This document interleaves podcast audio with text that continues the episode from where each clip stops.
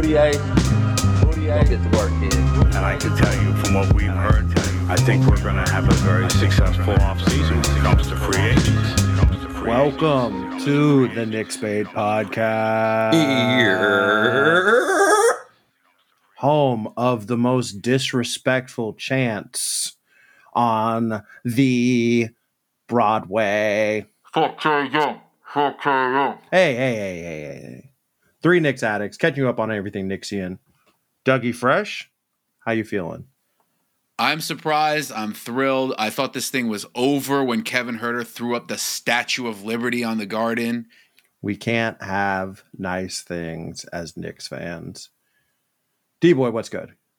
You're. I said it in the beginning of the year, and it holds even more weight now in the playoffs. I don't want to see a single goddamn win where RJ Barrett doesn't touch the floor in the fourth quarter. Yeah, Reggie Bullock locked up Trae Young. Fuck that shit. The 20 year old is the future of the organization. This is the most important time he can get in his career. Knicks ain't winning a fucking chip. What is Thibs doing? Yes, I need that energy after a win. Speaking of bringing it, it's me, the saddest Knicks fan you know, Monty. And Atlanta better be bringing it. They better have 2 Chainz in the front row. They better have Quavo. They better have Zaytoven. They better have every housewife of Atlanta out there supporting their squad. Shout out to Portia. Shout out to Portia. You never thought you don't go to other Knicks podcasts for shouts out to Portia. Final score Broadway 101, Peachtree 92, Walt Suit Tropicality. The garden was sweltering and even the score on the Hawks. We're gonna get into quick hits. Quick hits. Quick hits. A Knicks playoff victory, a comeback win, and a 10 for 30 performance from RJ and Randle. Let's give out these flowers. The Kaiden Randall, who's your daddy, most valuable player, goes to the second oldest Knick. Thibs' bestest buddy, Derrick Martell Rose.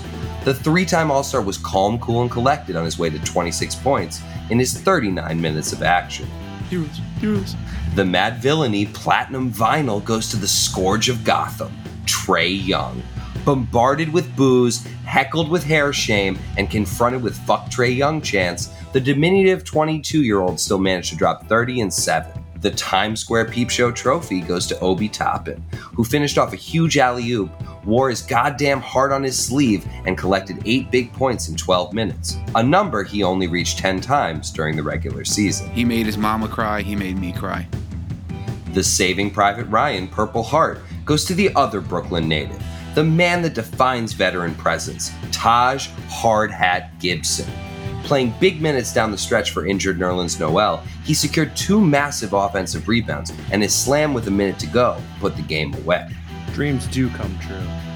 And the sad stat of the game? Julius Randle is shooting 28% so far this playoff series and has more turnovers than three pointers made. This day in Sad Nick's history, May 26, or abouts, 1949, Tommy Byrnes was traded from the Indiana Jets to our beloved Knickerbockers for Ray Lumpp and cash considerations. Ray Lumpp, two P's, was an NYU product raised in Queens and a fan favorite. Pour one out for Ray Ray. Noel extends on the defense. Huerter dribbles past him, goes inside. Toppin got a piece of it. The follow won't go. Burks the rebound. Knicks have numbers. Alley oop. Alley oop to Toppin. Yeah. And it's Bedlam. Tenacious.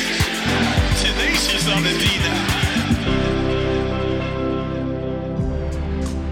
The Knicks have not looked good offensively these past two games and almost found themselves in a 2 0 hole tonight. Derrick Rose was their only real viable option on that end. What saved them in this game and has been the bread and butter of the season is their defense. Even when the Hawks took a double digit lead, the Knicks always found a way to get stops and keep the game within striking distance. These gritty battles between the offensive dynamo of Atlanta and the integrity of our team defense will determine the eventual victor. With huge implications, we must ask ourselves which side of the ball has more staying power over the course of this series?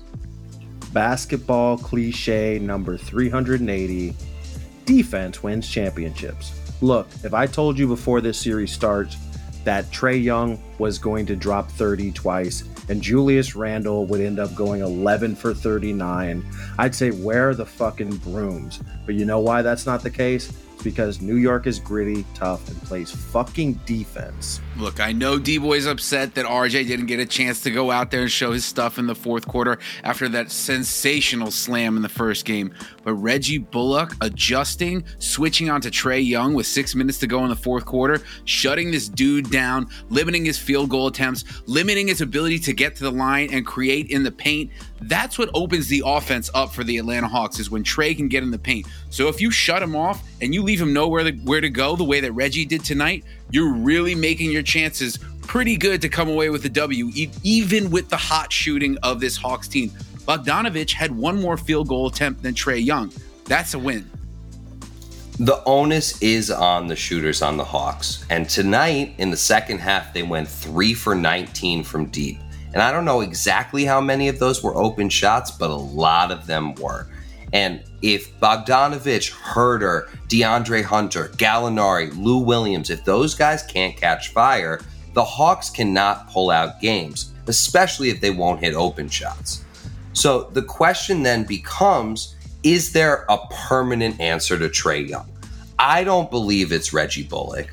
I think the answer to Trae Young is trap and pray, which sounds like a 2 Chainz album.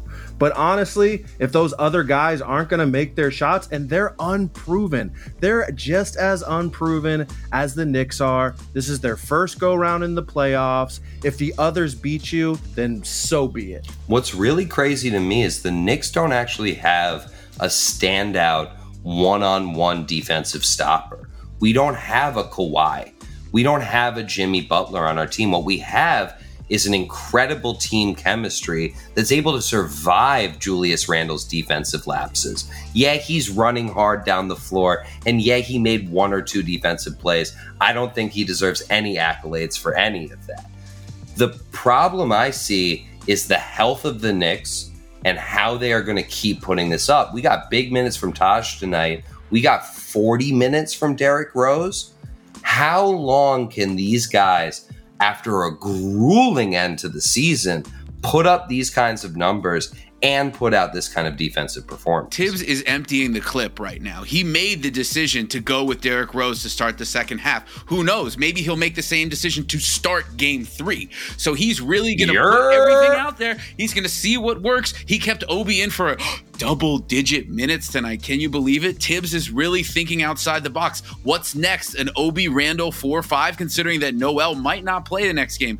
But yo, PS67 all fucking day, open in the dunker spot under the basket to put the game away.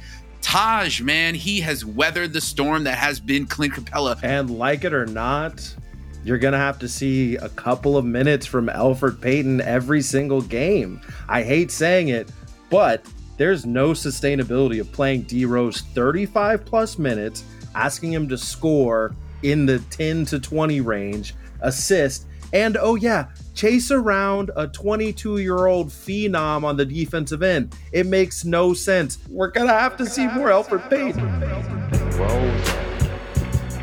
Light that. Smoke that. It's time for blunt talk. Yo, Steven Stevenson is scorching. Bro, who the fuck are you calling Steven Stevenson? Yo, my guy, Steven Stevenson, Bogdan Bogdanovich. Uh, all right. Whatever.